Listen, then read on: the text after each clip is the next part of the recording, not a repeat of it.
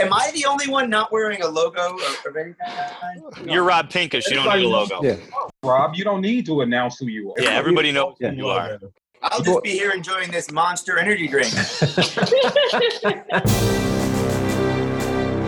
Meet the Pressers with Matt Mallory and Clint Macro. Brought to you by Public Safety and Education and the Trigger Pressers Union.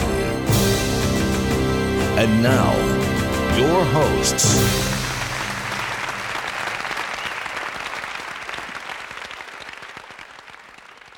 Hello and welcome to Meet the Pressers. I'm your host, Matt Mallory, and my esteemed colleague. Clint Macro. And tonight we have a few special guests. They were all involved in the Second Amendment rally in Washington, D.C. on November 2nd. Eric Blanford, Chris Cheng, Todd Fossey, Kevin Dixie, Dianna Muller, and Rob Pincus. This episode of Meet the Pressers is made possible with the generous support of the lawofselfdefense.com, Nikon, Shooter Technology Group, ASP, Sabre Red, the Safer, Faster Defense Responder 2.0, and Lee Armory. Thank you. Patriots! Patriots!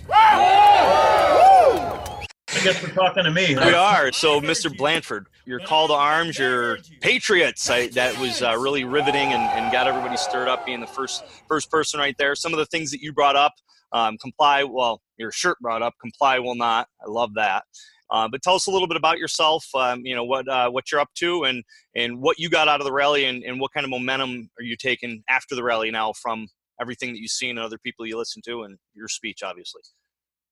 Sure, Matt. Uh, you know, the last thing we ever want to do is uh, milk the audience or patronize the audience. So I'll, I'll keep this real brief. But, you know, we've been on YouTube now uh, going on about 13 years. And, you know, we just try to run a really fun gun channel, doing our thing. Uh, we have our series Gun Gripes, which is now in its, uh, gosh, like, God, I think 160 some odd episodes now. So Wow. we've been doing that for quite some time. And uh, we just really enjoy what we do. You know, we do everything, a full encompassing gun channel in terms of how we operate. Most folks probably know what we're about you know meltdowns gunsmithing reloading gun reviews gun gripes. You get you get the idea. Five guns you know we do just a wide variety of different things. To try to really make uh, firearms as a whole just appeal to a very wide audience and a wide demographic of people that's very very important for us for folks to understand universally uh, just how important their rights are. Uh, you know I, I think it goes without saying that we're all here for a very similar purpose, and that is ultimately uh, the furthering of our rights and to really push everybody to be an ambassador uh, to these rights and to get them out to people and uh, and really discuss the importance of those rights with as many people as possible because ultimately that's really how we're going to win this thing right is by changing hearts and minds see congress gets in session and they want to grandstand and they want to push these laws forward, right, in the name of, oh, I have to get reelected. Well, there's already gun laws on the books, right? Well, what do they do? Oh, well, we want to add Gun more laws. and more. Yeah. And they just want to keep on adding, okay? But the issue with that is that it, they don't really work hard enough for the right reasons, right? So if a person wants to get reelected, they feel like, oh, well, I have to do all of this and this and this to, you know, take care of my constituents, right? but that's a crappy approach because then you wind up with i mean what between federal and state there's how many gun laws are on the books? Like 2200 gun laws something like that? It's a lot of dang laws. We don't need all these freaking laws. The the answer aren't. is not to pass more laws. The answer is what laws work and which ones don't Yep. we get rid of the crappy ones which that leads me to what i'm going to get at here is that a lot of them are crap they're ineffective they don't work Criminals So don't abide by the law. And a lot of the laws that we have in place, the elected officials aren't holding themselves accountable and enforcing the laws that are in place. Therefore, a lot of criminals are able to continue to do what they do. So their answer, their knee jerk is to then just impose more laws and more restrictions on the law abiding citizen. As Matt said before, doesn't matter how many laws you have, that criminal is not going to follow the laws. It's only going to affect those people that use firearms for good and righteous purpose. And well, the, the logical, fiscally responsible approach would be to say, okay, this law is obviously not effective and it's obviously not being enforced. Well, then we need to because it's fiscally irresponsible. It's costing the taxpayers money that they shouldn't have to spend. One, the taxpayers are spending money on a bogus law that shouldn't even have to be, you know, even there to begin with. And then two, you know, it's an infringement anyway. Mhm. So there needs to be a more logical and weighted approach to how laws are passed and how they remain in place. Good points, uh, Eric. And and obviously the uh, comply will not is uh, is the mantra for us these days in order to get these politicians to to pull their head out of their butts. Well, mass noncompliance is how we got rid of prohibition. And I always keep saying it that the Second Amendment is the prohibition of our time. It is 100%. Yeah. Through mass noncompliance, they'll have no choice but to just simply I don't know what they're going to do, but they're not they're not going to enforce it because there's going to be so many people, just like with prohibition, that were- making illegal liquor and all this stuff. Mhm. People wanted to drink. They didn't want to have any of that bull crap. Sure, the feds went after a few people, but for the most part, it went away. And I think that's how the Second Amendment's going to be. There's all these restrictions, but eventually, um, through mass noncompliance, it, it's just going to, you know, That's kind kind of how it is here. It's kind of how it is here in New York with the Safe Act. A lot of people are not not complying with it. The problem is is that you know the cops just ignore it unless something bad happens, and then they get a little oh oh well I, I guess I have to enforce it. So that's kind of how it's it's been a lot in New York State. So Correct, and I, I see that totally as being. Uh, I mean, look at what Virginia is about to go through. They're about to have potential confiscation shoved down their throats just Mhm. because a couple of big central areas of Democrats in the blue areas want to try to dictate how the rest of the state has to live. Get to decide. Oh well, you know what? These assault weapon things, blah blah blah. They scare us. We want to do away with them. That's not a good enough reason. yeah, a lot of it's on emotion. It's unfortunate, but Well, Chris, you you probably have some some interesting insight, being in probably the most populous state in the union, out in California. Anything you'd like to comment on this particular conversation? Well, you know, as uh, many people see what happens in California, naturally will spread, or you're right, other states are taking their cues, right, from California. Um, and you know, for me, having grown up here, I've just always, you know, it's like when you're in a repressed state, you just sort of don't know any different until you until you go travel right out to other states that have, uh, you know, less restrictive, uh, you know, gun laws and. Um, I, I guess you know the main thing for me is, you know, I think people often look at California and think, okay, I don't live there, I'm safe, I don't need to worry about what's happening in California, uh, and I think that's that's that's very false, right? With uh, Yeah. With, with with a lot of the anti-gun lobby, right, attacking right attacking our rights at the state level and the local level. Everybody needs to be on guard and uh, you know, one way I think that uh, local, local, you know, local uh, governments can can fight back is this whole concept of Second Amendment sanctuaries, and uh, you know that that's been, I think, a very clear message that local governments can send uh, not just to their local communities, but but nationwide, right? That hey, like we are a Second Amendment city or a Second Amendment uh, county uh, sanctuary, and and I think that's a very impactful way that uh, local citizens can make their voices heard. Yeah, I didn't get a chance to introduce you proper, Chris. You're a top shot competitor. You're also. I want you to uh, touch on the task force for corporations. You and, and Dianna are involved with that too. If you could do that at some point. Uh, I wanted to share with you real quickly a story that relates to you. Uh, I was Oh, teaching uh, good the, one. the uh, the NRA. Uh, um, I was on NRA headquarters teaching the uh, practical pistol coach school uh, a couple uh, about two years ago, and Mike Green. I don't know if you guys know who Mike Green is from Green Ops. Uh, he's a, a trainer, an excellent instructor, an excellent educator, great shooter. But uh, I was talking about body's natural reaction, how we get into a you know lowered center of gravity, get into that defensive crouch, and he said toe, knee, chin, and you know meaning like you know knees over toes, uh, chin over, and and I heard your name is what I heard when he said that. I said, oh yeah, I know that guy, and he gave me this look like this guy's full of crap, man. So two, 20 minutes or so, he thought I was completely BS and, and had no integrity whatsoever until I had Oh, an opportunity to talk to him about it and say, no, that's what I heard. And so anyhow, that's you were part of that story, even though you weren't part of that story. Well, there you have it. So I lived in California for a number of years. I, I've worked out in the film industry and the music industry out there, and I know exactly what you're talking about. When you're when you're immersed in that much tyranny, it's amazing what you come accustomed to. Oh, I got to do this check. I got to take this test, and then when you kind of get out of that, you kind of you you breathe a, a a little bit of freedom, a little bit of liberty. But people in these free states, you know, people say Pennsylvania's a free state. We've had our issues over the last two years for sure, and it. I think I think that that comfort level breeds complacency, and complacency allows for tyranny. So, in those states that are quote free, we need to be fighting harder and try to gain back some of the ground we've lost over the last hundred years.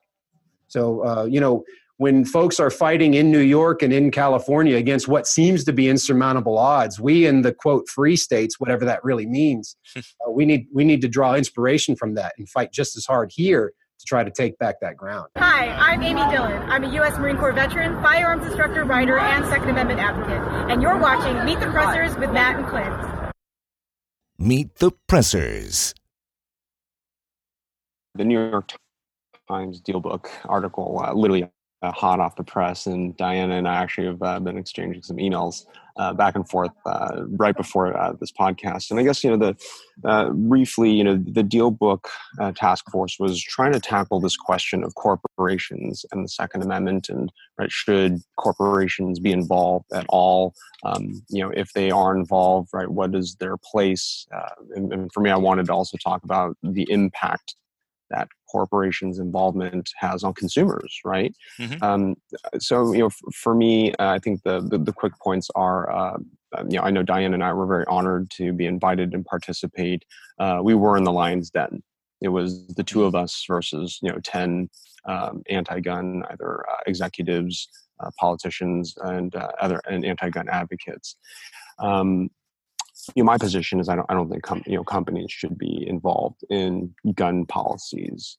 Um, it, it gets very challenging when a corporation is trying to apply their their morals and their values uh, right on on what their products are about and right. uh, you know for, for so Levi's was there and you know they are uh, they've taken an anti-gun stance and you know, for me, I told them, hey, you know, I, I'm gay and I'm a gun owner, and when I you know am deciding like what pair of jeans to buy, I'm constantly having to run through, you know, run that purchase through my pro LGBT filter and then this pro gun filter. And with Levi's, like I'm stuck, right? Because they're yeah. pro LGBT but anti gun. And it's like, look, I just want to buy a pair of jeans.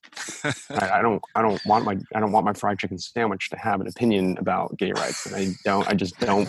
I'm so exhausted, right? To have to be making these these decisions based on whatever right criteria. Um, and so uh, I don't know, Diane, do you want to do you want to chime in and uh, add anything to the, our deal book experience? Yeah, you know, on base uh, going on what Chris was talking about, we tried to implore them that you know it's going to alienate your customer, half your customers, half your stockholders, half your employees, but they are dead set on. Um, I mean, even the New York Times uh, I'm going back and listening to my recording because uh, if you read it a little bit later, you're going to see where I said something about we have to disarm America. Um, and I was like, that struck, I was there and that struck me wrong. So I'm going back to listen to make sure because my point was, was that they are not, this isn't about red flag laws. This isn't about universal background checks. This isn't about anything except disarming America and they're not going to stop until they do. So I'm trying to figure out how I said that that they craftily made it sound like I was saying, um, you know, the shootings aren't going to stop until we disarm America, which is how it came across when I first read it. So, you know, we knew that we were going into the lion's den, like Chris said, and um, I'm glad we were there. I'm glad somebody was there because the conversation was very dominant, dominated by uh, the Parkland Fathers, and uh, you know your heart goes out to them. But uh, it's hard, you know, it's hard to say, listen, you know, that doesn't make you an expert. Losing someone doesn't make you an expert in policy or gun rights right. or anything else. Where it seems like um, nobody can check them. Um, because of their loss and i want to give him a hug but i just want to say listen what you're what you are advocating what you're begging companies to do isn't going to solve the problem. Right. i want to solve the problem.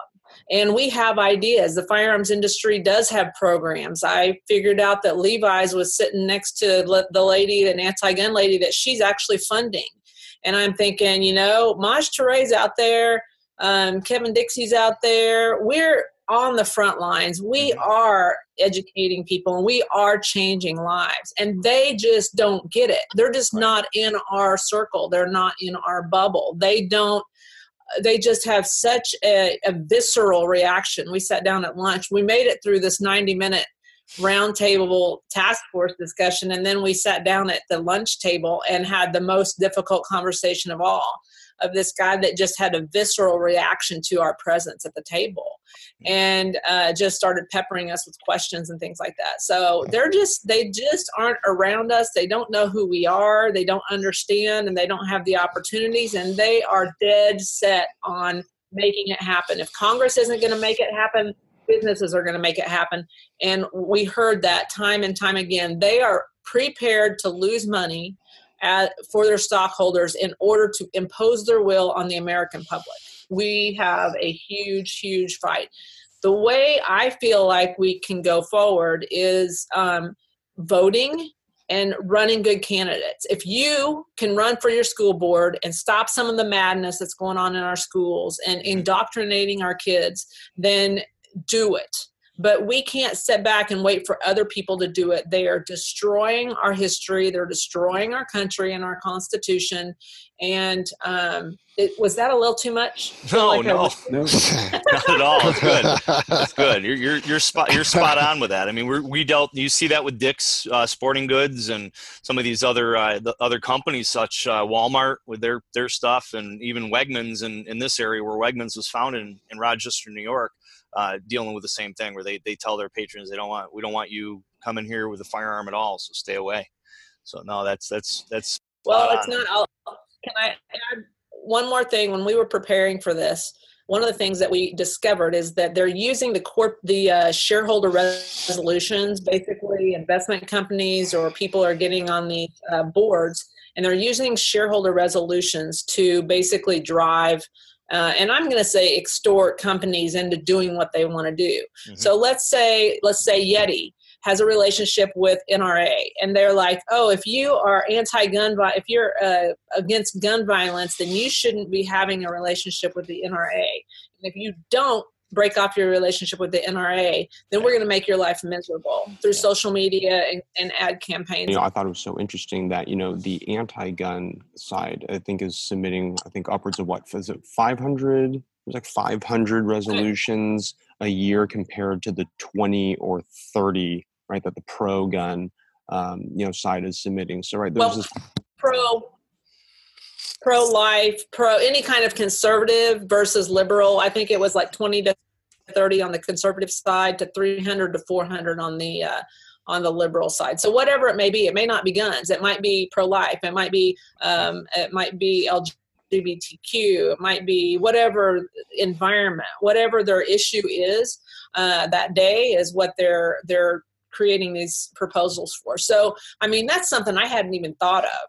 I mean, we we in the firearms industry are, conservative by nature. We're like, you do you, we do us. Right. Everybody's going to be happy, and that is not the world we're living in. We are so far behind the curve um, that it really concerns me. And I'm I, I kind of going to disagree with Eric that I, I don't think it's going to go away. I think that they are they are steamrolling ahead and they're gaining popularity. People people that you know are on our side and don't necessarily want to see America disarmed, uh, they're like, oh well, universal background checks are okay. And I'm like, that is the that is it. If we get universal background checks and they get a registry, we are done. Yep. So yeah, we've got, you know, we have to, that's one of the things I talked about was we have to talk to our friends, our family, and our community about why we uh, we will not comply. About why you know constitutional, we the history, the why universal background checks are a problem. Why red flag laws aren't going to work. If you don't want to just get railroaded, you're going to have to go do something.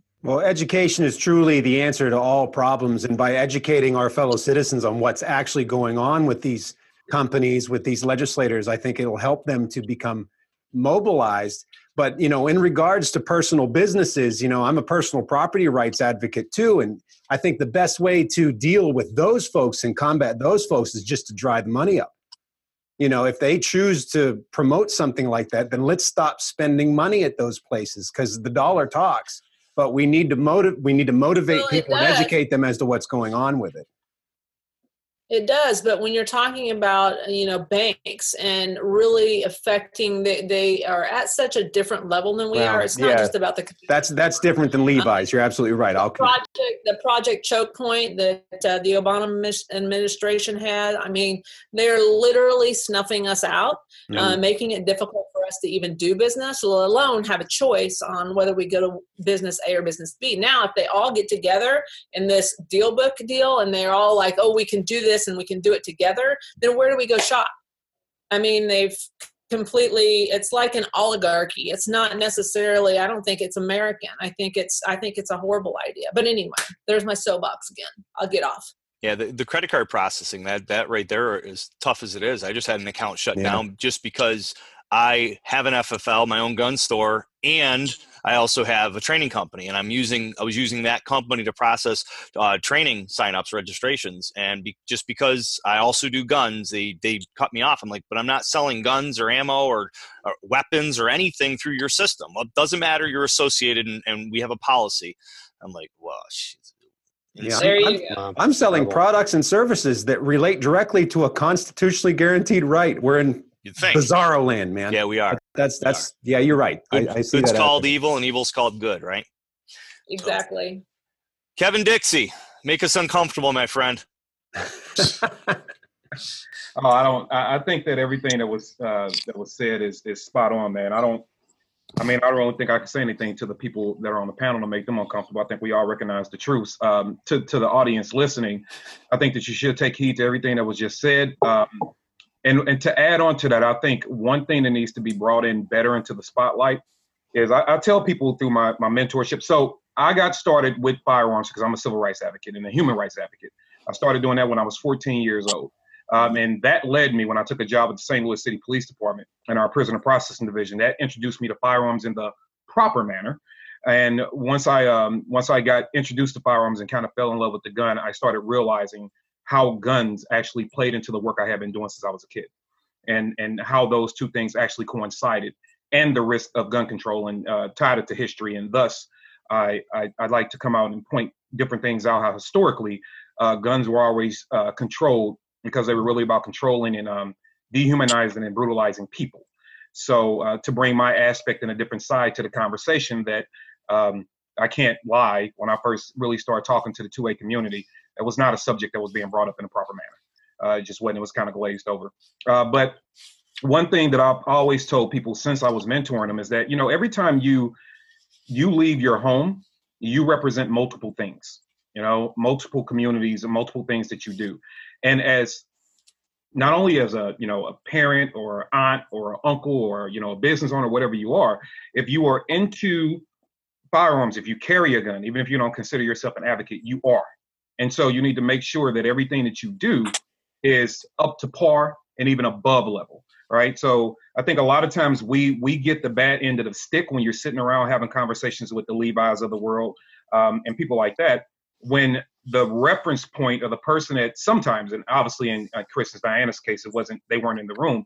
But when you get individuals in the room that are very, very, um, let's just say, um, aggressive, but aggressive down the wrong path, that are you know just representing wrong, whether you're really, really prone to violence or you threaten violence all the time. All right, you got to be careful with that. Or you're just not being a good representative of who you are. It's, it's no different than someone who carries a gun um, doing something like being a child molester. Then we immediately need to oust them out the community, which is a real story of something that just happened not too long ago, right? Mm. And thus that person was ousted out the community. That's the kind of level we need to hold people to. Uh, now, on top of that, when it comes to voting, the thing that I've always advised uh, people to do is look, I'm, I'm, in one of the communities that represents roughly, if you combine the minorities, roughly about 16 to 17 percent, depending on what stat sheet you look at. of this country, and there's always a vote that's heavily sought after. And another thing I want to advise the Second Amendment community to do is when you're having conversations, please do yourself a favor. Do not talk politics. Talk policy. Okay. Um, if, if I'm going to be around to help, I'm going to say things, and sometimes people are going to feel stupid. Well, that's because you are. So you you can't walk up to someone and introduce a conversation that's already so polarizing, and the first thing you do is say to them, "Well, you're democratic masters," because you know what happens. People in urban communities are born democratic. They don't even realize it, right? Yeah. And so they will defend what they don't know about just because they're used to it. Yeah. Just because they're used to it. So if you open up the conversation like that, then immediately it becomes It's closed. well done. Whatever whatever you say after you say that is done. But if you just simply talk about the policy and talk about some of the effects and talk about some of the dangers and then tell people, yeah, and the people that are promoting that are the people you're voting for. You still don't have to say party, all right? And that will allow people to absorb. Even me, I don't walk up to people and say, hey, even if you look them down my social media, I don't, I, I, I, hashtag, I don't do politics, right? I just do policy. Because what I've realized is that when you're talking to people and you're really educating them and you're not allowing them to be defensive, they have to own what they heard. They have to own that truth. They can't play anything up to say, well, you know what, you're you're a bias or you're racist because you're white and you said it, or whatever whatever they're going to use as a Right. facade to be defensive. So we have to make sure that we're approaching conversations in that manner. Another thing that we need to do collectively is that we have to get out of our own little bubbles. Um, and I'm, I'm happy over the last six months or so to see people that were um, that are really, really popular or really, really successful in certain genres uh, do different things. I was at AmCom in Chicago last year, and and this guy said something to me that it, it, it really peed me off. And he was a, a YouTuber. That's what he categorized himself as. And he had roughly a half a million followers on YouTube. And he stood up and he was giving a presentation. And he said in the presentation when he got to guns and gun control, he said, you know, it's uh it's it's really not my job to speak on the issues. And I was like, no, son, you got a half a million people. It is absolutely your job to speak on the issues and or use your platform and allow people that do speak on the issues to come on there and talk to your half a million people uh, if you feel uncomfortable saying certain things. And, and, and he was just like, well, I, I don't want to do it. Wow. So how many of hims are out there that have a half a million people at their disposal and won't use their platform to educate people and won't allow their platform to be used to allow different voices to come on and talk?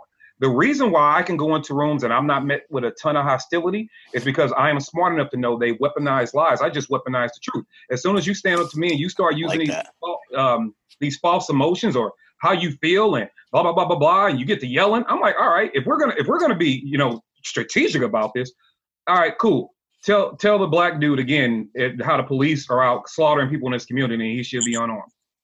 Repeat, rinse and repeat. Do it again, right? So when when you start making people actually have to swallow their own BS, when you actually do weaponize the truth and use it strategically, you will find that you will shut people down because they don't know how to respond.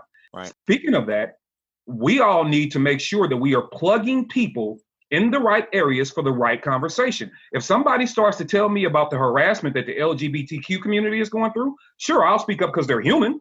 I'll say, well, that's unfair. You know, tell me more. Tell me about the experiences. But if they get to telling me, well, this is what you need to know, I'm like, uh, Chris, I need help, right? because I, they're they come help me, right? If they start talking about women, I'm going to be like, Dianna, I need some help because this is not my area of expertise. Right. For so long, we've only thought that certain voices own freedom. Freedom is everybody's. Yeah. And so we Right. need to make sure that when we're we're going against certain opposition, I would say that we are making those right phone calls. One great thing that the 2A rally did um, is that if you didn't know, now you're introduced to what 29 other speakers besides yourself, or even if you were in the audience, you got to see 30 speakers. Well, now you kind of know where people are coming from and you know their perspectives. That should be your network now. Like, hey, there's an enemy over here that is doing this. Oh, they're in a, they're in an urban environment. Maj, KD, help, right? Like whatever the case is. When we're communicating and we're talking to individuals and we're engaging them in these really, really harsh conversations, do yourself a favor. Find common ground before you start debating. Yeah. Hmm? Find point. common ground. Yep. Like if you're talking to a father about lawn care, you'll be surprised how easy the conversation becomes after that, right? Just because you guys are talking about what feeder you use to, you know, roll across the lawn. Like find other ways to connect with people. Normally, I don't go up and engage right away. I, I'm really because of the work that I do. I'm normally talking about people's kids, dads back into the homes, how to keep people from being violent. And what happens is people develop a sense of trust with me. Right. So when the gun conversation comes up, it's like, you carry a gun? Well, yeah. Well, you've been around. I, I, I'm, I didn't know that. Well, well, of course you didn't, because it, we weren't ready to talk about that. Hmm. But now that you're ready to talk about it, they're like, well, okay, cool. Well, now I'm ready. I, I really want to explore this thing. Can you link me to a trainer? I'm like, aha, I absolutely can. I'm a trainer as well. So Here's my card. yeah, we have to we have to become inter interwoven into the fabric of America, not just standing out yelling the Americans. We have to become part of the inner fabric. And once you do that, you'll start to see that the conversations become easier. Uh, they become they become easier to have. And if we stick to the facts, and you can be emotional, it's hard not to get emotional when somebody's trying to, you know, deprive you of your freedoms. It's really Sure. hard not to. But if you can contain that a little bit and just really, really make people focus on the facts, the factual things that have occurred, and direct them and pivot them to other individuals that are delivering messages in a different way, I think we'll gain some leeway. I think that's great advice, It is. especially when talking to our fellow fellow citizens. I will say though, working now more with actual legislators and elected officials, you can't avoid the politics. So that that's a whole other animal. But when you're talking to fellow citizens, I agree wholeheartedly.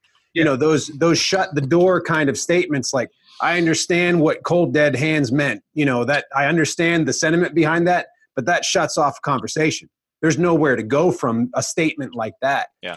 So uh, finding that common ground is smart. Absolutely. Hey everybody, it's Alessandro Padovani from Safer Faster Defense, and I'm watching Meet the Pressers with Matt Mallory and Clint Macro. Meet the Pressers. When you when you look at just talking to people like I did at the rally, when I asked all those great human beings there Yep. to give me everything they got when I said 1776, you all heard the response. Yeah, yeah, it was overwhelming, right? I even had them give it to me again, and then made them tie in their lineage. Hey, who had people that served? Who respects those individuals? We had a hundred percent response rating to that, right? But America has been so trained to tell people that look like me or any other minority when we bring up our past that we're claiming victimhood. Well, you can't say that your past is respected in 1776 and then say, when I say 1921 and you're silent, you don't want to respect mine. Now, that crowd wasn't the problem, but that's a learning opportunity. So, no matter which way you're communicating, if I yell 1776 and you give a thunderous applause, and then I yell one of the, the dates to one of the largest massacres in modern American history to people that, that happen to people that look like me, and you you have nothing, cool. That's an educational moment. I'm all for that.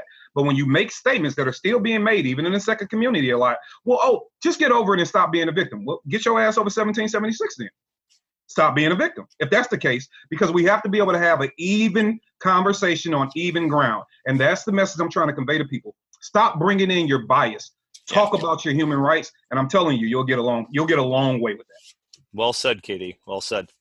Todd, you've been shaking your head like you've been wanting to jump in here. What do you got for us? These guys are stealing all my thunder, man. They're, ta- they're taking all my talking points. There isn't too much left for me to talk about. What, what am I going to say? I'll, I'll keep it fairly brief. I'm going to piggyback a little bit off of what Kevin was talking about. You guys know that my background is psychology, right? To me, this is all about what is rational and what is irrational. You know what I'm saying? To me, like I always think of, I always look at things through the lens of psychology, right? Most everything through the lens of psychology, and it's, it's this is this is not a rational conversation to even have. It's it's it's the opposition's point of view is full blown anthropomorphic. You guys under you guys know what that means? Anthropomorphism is a Nope. actual psychological designation where people assign human characteristics to inanimate objects and animals. Inanimate objects, the firearms, they are not sentient. They, are, they don't have a consciousness. So to blame or to, uh, you know, assign some type of, I don't know, malintent to something that is an inanimate object, totally and absolutely, it drives me crazy. How, how is this even rational? I'll let people know, look, you're welcome to feel a certain way as long as you acknowledge that your feeling is not a fact it's it's i don't even like i i you guys maybe have seen some of the videos that have been put out where i've been interviewed by like uh, uh news crews and i said i don't even know why we're having this conversation You know, you're not blaming you're you're not trying to regulate spoons for uh, for obesity. Right. You know, you're not trying to. You know, you want to talk about uh, you know high capacity magazines. Are you, do you want to buy a car that won't go over the speed limit? Why do you want to have a car that won't go over the speed limit? In case you need to have in case you're faced with a situation where you need to go faster than the speed limit. Like it's just to me, it's just so unbelievably obvious you know and, and uh, so when they're ready to have an argument i'll say look i'm not going to force you to own a firearm i'm not going to force you to carry a firearm don't force me not to Mm. you guys want to talk you guys want to talk about are, are you right are you are you a freedom advocate? Well anything that is compulsory and mandatory flies in the face of freedom. You can't have it both ways. What what do you like you know so i just like to me it's like as long as you're willing to admit as long as someone is willing to admit that they are suffering from a, a technical psychological designation you know then then uh, there's no point in even having the conversation. It's like it's like having a conversation with someone who's totally completely irrational. You can't you can't have a rational conversation with what is irrational. You know people and we're talking about we everyone's been talking about these knee-jerk reactions and what happens with the knee-jerk reaction is that people experience a neurological hijacking. And then we get into all of the cognitive biases right certainty bias right? Confirmation bias. They- and then we get into the whole thing. I'm so glad that kevin said let's not talk about politics because you know now we've got an in-group bias where people are going to this is my story and i'm sticking to it this is mm-hmm. my team's position regardless of whatever is rational and irrational and we're not even talking about the data. My god if you want to talk about data and statistics i always tell people who are particularly uh, uh, who are who are what I'll just call them objective. I don't even call it the Republican or Democratic Party or liberal or conservatives. I say right now. I think I, I said this to Dianna when we were when we were talking after the rally. I said.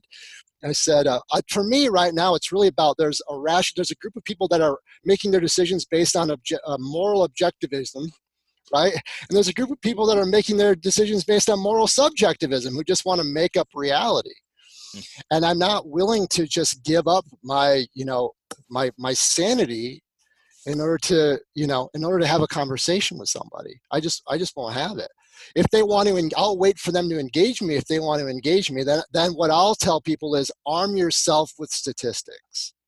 Arm yourself with facts. And if you want to come to me with a real true objective argument i'm more than have, willing to have that debate or conversation with you. I'm not here to change your mind however I want to let people know that I am not here to change your mind. If, if you don't want to own a firearm, if you don't want to carry a firearm, then you should have every right not to. But guess what? If I want to own a firearm and if I want to carry a, fi- a firearm, then I should have every right to, right? Very true. We can't, you can't, you can't have it both ways. I always say to I always say in my classes and my students that uh, they're they're an inanimate object. They're a tool, just like a lot of our politicians. Oh, you wah. need a transcript of what Todd just said because I got to decipher some of these big ass words. It'll be recorded. You can watch it on Friday. we should we should put a glossary on the website. we should. I'm like, he's like, do you know what this is? I'm like, no clue. So, uh, so, so I, I want to go with the next and, and do a chant here. I will. Not comply. That was uh, that was a good speech there, Dianna. I liked how you you got the crowd riled up. Well, you know, we we tried to have a rally on the DC project, uh, and I know how conservatives can be. So I asked Rob if I could go, uh, uh, if I could go towards the front and make sure I gave them the rules, so I gave them permission to be outside their comfort zone.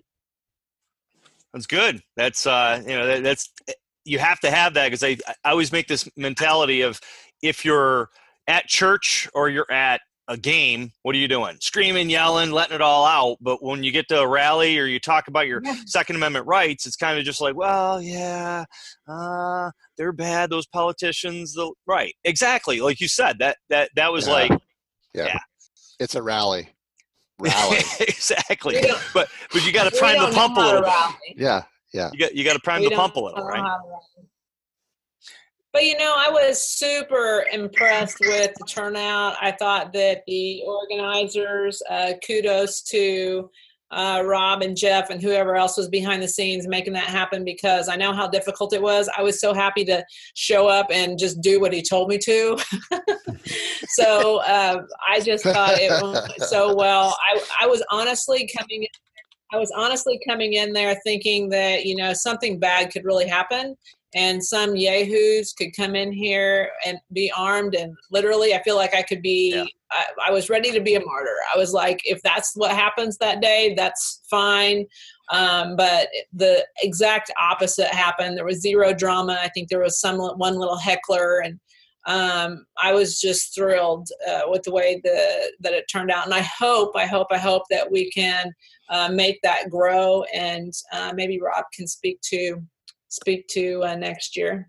Yeah, Rob, that's a great, great transition. You've been extremely disciplined and quiet. Anytime I work with you, sometimes you you like to jump in, and it's it's been interesting to have you sit here and watch. Uh, everyone that's watching the show, Rob is, if not the mastermind, one of the masterminds behind the 2A rally. And I really thank you for putting that together and organizing it and motivating all of us to get involved.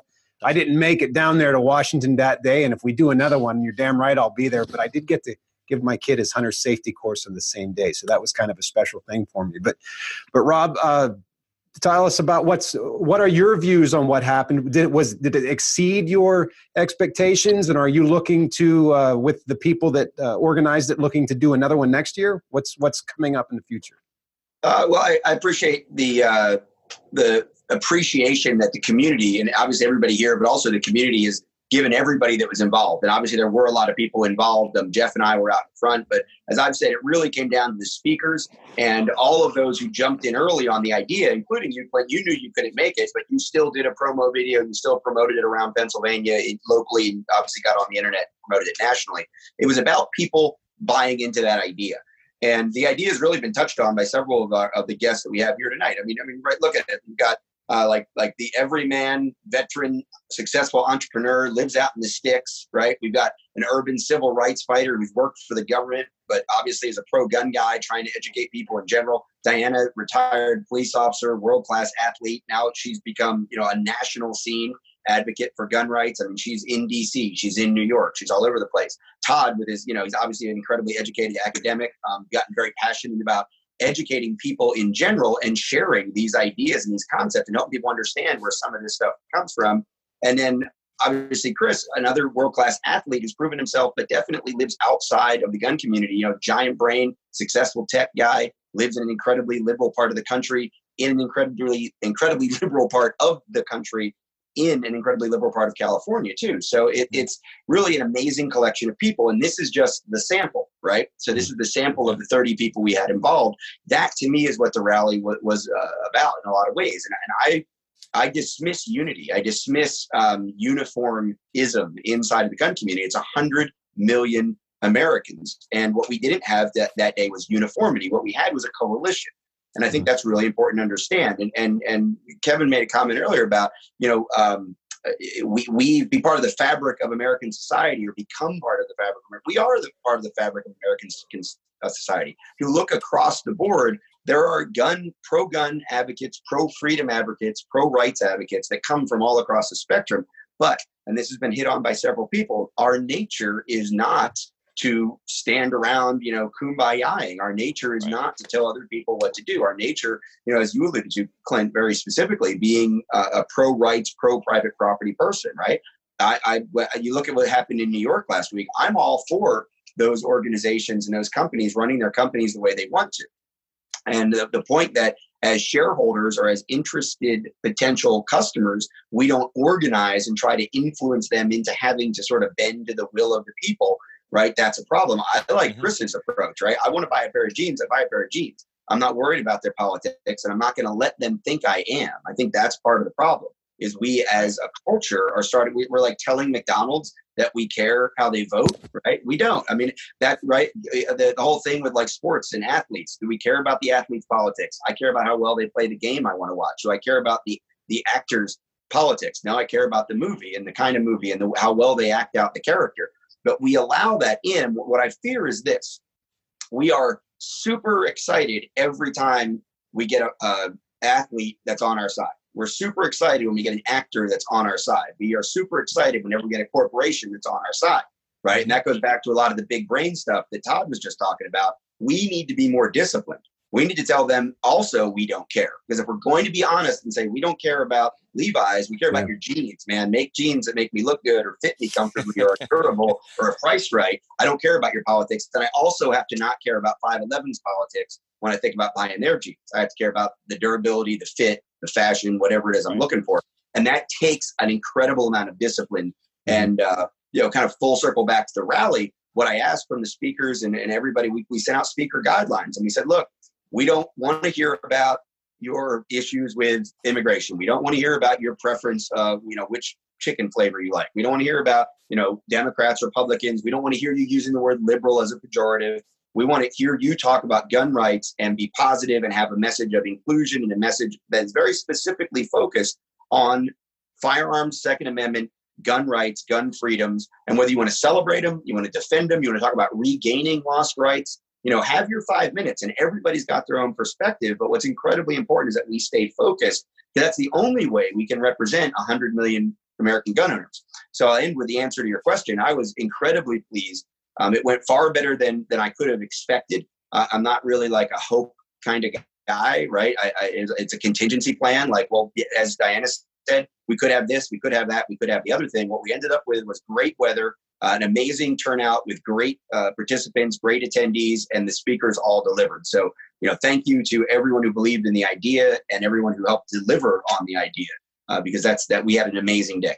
And and just closing that out too with uh, with that, Rob, you've taken some flack. I've seen it on on Facebook, bringing this collective minds and everybody in different different areas of everything about the sec coming in to, to meet about the Second Amendment, and and I challenge all of us to to stay strong with that. You know, I mean, I've made I've made some new friends, uh, Kevin, and we we, ta- we were talking law enforcement at the at the rally, and and and like you said, conversation, right? I came up and that's what I hit it off with. Oh, you're in law enforcement, and we hit it off on, on that a little bit to, to, to for the icebreaker and stuff. So you know, we, we just got to we got to do that. We we've got to to look past our differences like that, and we're coming together for a collective good, which is the Second Amendment, so we can defend ourselves against the uh, tyrannical governments and obviously bad guys that want to do us harm. So yeah, I, I honestly like celebrate the differences, celebrate the mm-hmm. problem. I, I if we can't, there was a great thing that was floating around. I, I, grabbed it. I put it up on the rally page. I put it up on my page. I grabbed it from uh, one of the the uh, Women's Firearms Academy. Uh, put it up. This idea of you know I don't I don't want to be included because of who I excluded. So in other words, I don't want yep. someone mm-hmm. What I seen. just because I said, well, I don't, I don't like that group, and because I don't like that group, then you'll be my friend.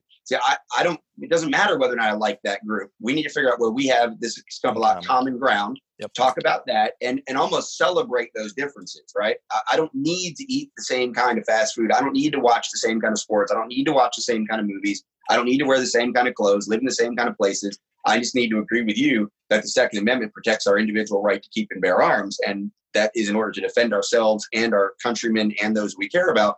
And if we can agree on that, let's move forward. Let's not worry about the distractions because there are a lot of distractions out there. Right.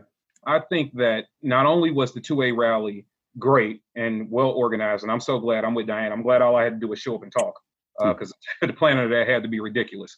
Um, but not only was it a great event, and I think that it did overwhelmingly well. I would like to point out too that when I said earlier that we're all a representation of various things when we leave our home every day, I think I would like to compliment everybody on the way that they represented the 2A community that day. Um, the conversations, I know me and Eric talked for probably a couple hours. Wow. Um, while we were at the rally, uh, you know, and you got to, you know, that's just another time you got a guy from the from the, the urban environment talking to a guy with the sticks, and we sat and talked for a couple hours. He was even nice enough to treat me to breakfast. Thanks again for that, by the way. Um, and it was just it was just good. You know, I, no Todd, you weren't welcome. Um, you know, uh, I didn't get like the Wait, look, Rob. Bro, man. One day of Rob Pincus is enough for the weekend, man. but it's great. Like I've, I've sat and almost uh, everybody outside of Clint, which we'll fix. I've sat and you know had conversation with Dianna. Came right over with me and a bunch of um, uh, urban advocates from DC, and she jumped right in the photo. Matter of fact, I think you instigated the photo. Like, let's take a photo, you know, and that kind of stuff. From mm. from seeing that kind of imagery, it lets America know, despite what other issues you might be bickering about, to Rob's point, mm. that that day collectively, different people from different outlooks and different appearances and different mindsets all mm. came together. So I would like to say, even from me and Todd met a couple of years ago at Shot Show, and we're talking, you know, clearly Matt, me and you had a conversation um, Chris. Chris was in town in St. Louis. Not only have we talked, we we sat and had cigars together, and he paid for that too. I'm I'm liking this. I'm gonna have to keep this y'all around. I'm just saying. But everyone's gonna now want cigarettes and booze from me. it's great because I will tell you guys this coming, and I'm pretty sure you guys have similar stories, but it helps me whether you realize it or not. And I want you guys to know this.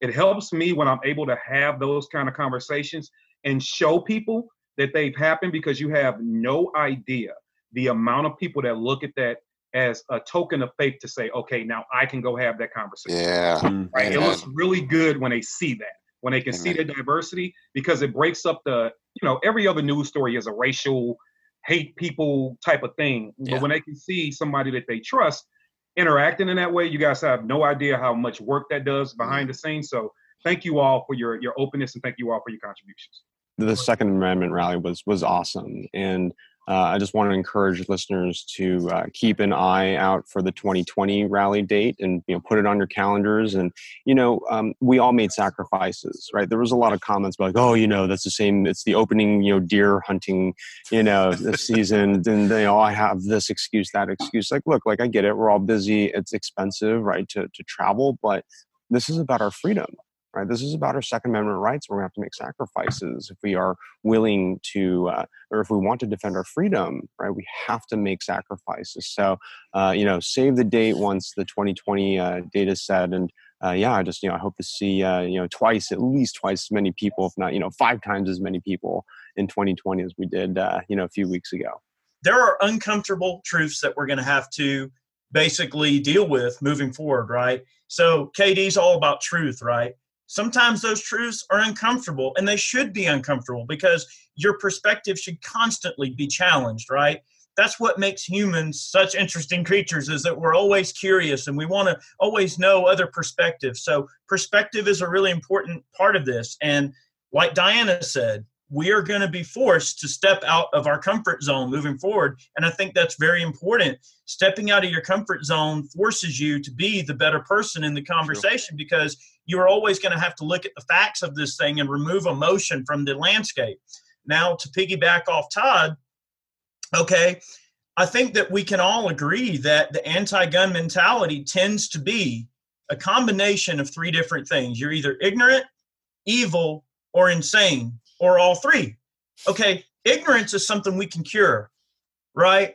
If mm. someone just simply doesn't have the facts, we can give them the facts. Now, if they choose to remain ignorant, then maybe they're just evil enough to want to take your guns and they don't care, or they're insane enough to not look at the facts and not see the truth for what it really is, right? So I don't think anyone would ever say that, oh, well, just because someone supports gun control, that they're they're evil or they're insane. I'm going to pretty much exclude those two with a pretty strong margin, right? I think it's just safe to say that a lot of these things we deal with are literally just people being ignorant. To change hearts and minds, you have to have good facts. You have to have meaningful conversations with people. So I think that, you know, things like this are a great uh, springboard for those conversations to occur at many different levels. Is this Kevin's boss? he was muted. Hi, how are you? Daddy back on the show. Hi. I've got something that I'd like to add. Shoot, Todd. Um, the firearms community in general tends to be, um, you know, we we don't tend to be timid people, right? Mm-hmm. and and uh, so we have a we have a tendency to want to cut each other down. We tend to be competitive people that want to cut each other down, and I'd like to see yeah. that stop.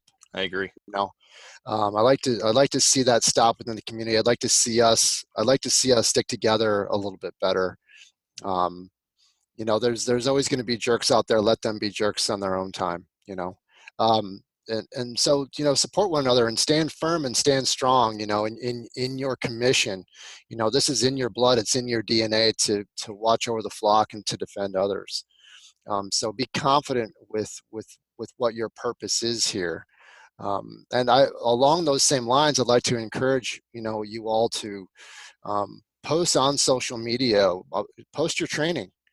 You know encourage people to get out and get and start training and get educated and that will give other people permission to do the same. Uh, and same with organizations, churches, places of worship, uh, organizations, businesses. You know, I'm going to encourage you for those of you that are on the fence. Um, you know, arm your arm your faculty, clergy, and, and staff. Arm them and train them on an ongoing basis, and then use the influence that you have through the press and through the social media to let let the world know that they're, we're, they're, we're not going to stand by and take this anymore. There's no more soft targets right? And, uh, and by doing so, we will give others permission to do the same. You know, and and uh, we'll start that we'll start that ripple effect that there are good rational people out there that are going to do this the right way for the right reasons. And so I, I appreciate the opportunity to be on the show with all of you guys. I'm flattered. I'm flattered and honored to be here. Well, we're proud to proud to have you with us. I'm a better man from having talked to you and discussed things with you, and I Thanks, look forward brother. to training with Thanks. you too. Looking forward So, one last thing that I would like to cover real quickly. We're doing a National Train a Teacher Day again, our third annual in 2020. Co administrator of that with Grant Gallagher. And, and not that I have enough to do already, Matt and I talked about something that's very near and dear to both of us. Uh, one of my missions with uh, Allegheny County Sportsmen's Leagues and Firearms Owners Against Crime in the Commonwealth of Pennsylvania, part of our, our mission is to educate elected officials. And uh, we were talking about that at great length actually a couple months ago, and Matt started putting together something that uh, Meet the Pressers is going to promote. And Matt, I'd like to give you the opportunity to talk about it because it was actually initially your brainchild. Yeah, so, in June, I met with a bunch of politicians, about six or seven different political offices in Albany, New York, uh, regarding a bunch of gun laws that they're trying to pass or bills that they're trying to turn into law. And uh, I just, on the way home, I got thinking to myself because some of the conversations I had were very, they're uneducated. They didn't know about guns. A lot, a lot of us have alluded to that. So uh, one of the politicians actually said, well, you know, you should come up and take a bunch of us to the range. And I'm like, that's a great idea. So on the way home, I thought, why don't we make a national initiative, National Educated Politician Initiative? So NEAPI.org. And uh, why don't we try to get other instructors around the country on a local level? Because I know DC projects more on the, the, the federal level, on a local level, get us to, as instructors, to take politicians to the range and, and talk to them and educate them. And it just even further solidified when I had breakfast with a sheriff who, uh, in the conversation, called a Armalite rifle an assault rifle. And I had to educate him in 22 years as a sheriff, deputy sheriff, and now as a sheriff of a county uh, adjacent to mine, uh, didn't even know what AR stood for. And I educated him, and ah, I didn't know that is what he said. So uh, that kind of just made me realize that we- can do more. And I think we all are. But uh, our listeners out there need to do that as well, whether they're instructors or just you know, constituents within a within a, a county or a city or whatnot. So we're going to encourage instructors to seek out elected officials and, and encourage elected officials to seek out instructors to get that knowledge. To Eric's point, if they're ignorant and they don't know about firearms, which many of them will flat out say, I don't know anything about guns. Well, let's give them an opportunity to be educated. And that will sift out the ones that have tyrannical intent or the ones that just need to get some information and be better informed. So uh, we're going to have the website up soon. Uh, it's not going to be one of those things where people have to register, but we're going to come up with some talking points, uh, what our mission statement is. And if someone wants to uh, seek people out under the name of the initiative, well, then they're going to have to kind of agree to uh, the mission.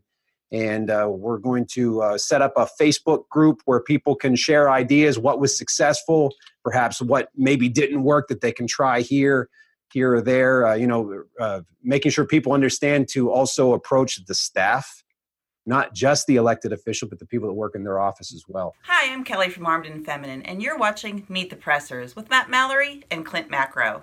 Meet the Pressers. We have a lot of sponsors that made this show possible. Make sure you check them out and give them your business. This episode of Meet the Pressers is made possible with the generous support of the Law of Self-Defense.com, Nikon, Shooter Technology Group, ASP, Sabre Red, the Safer, Faster Defense Responder 2.0, and Lee Armory. Thank you.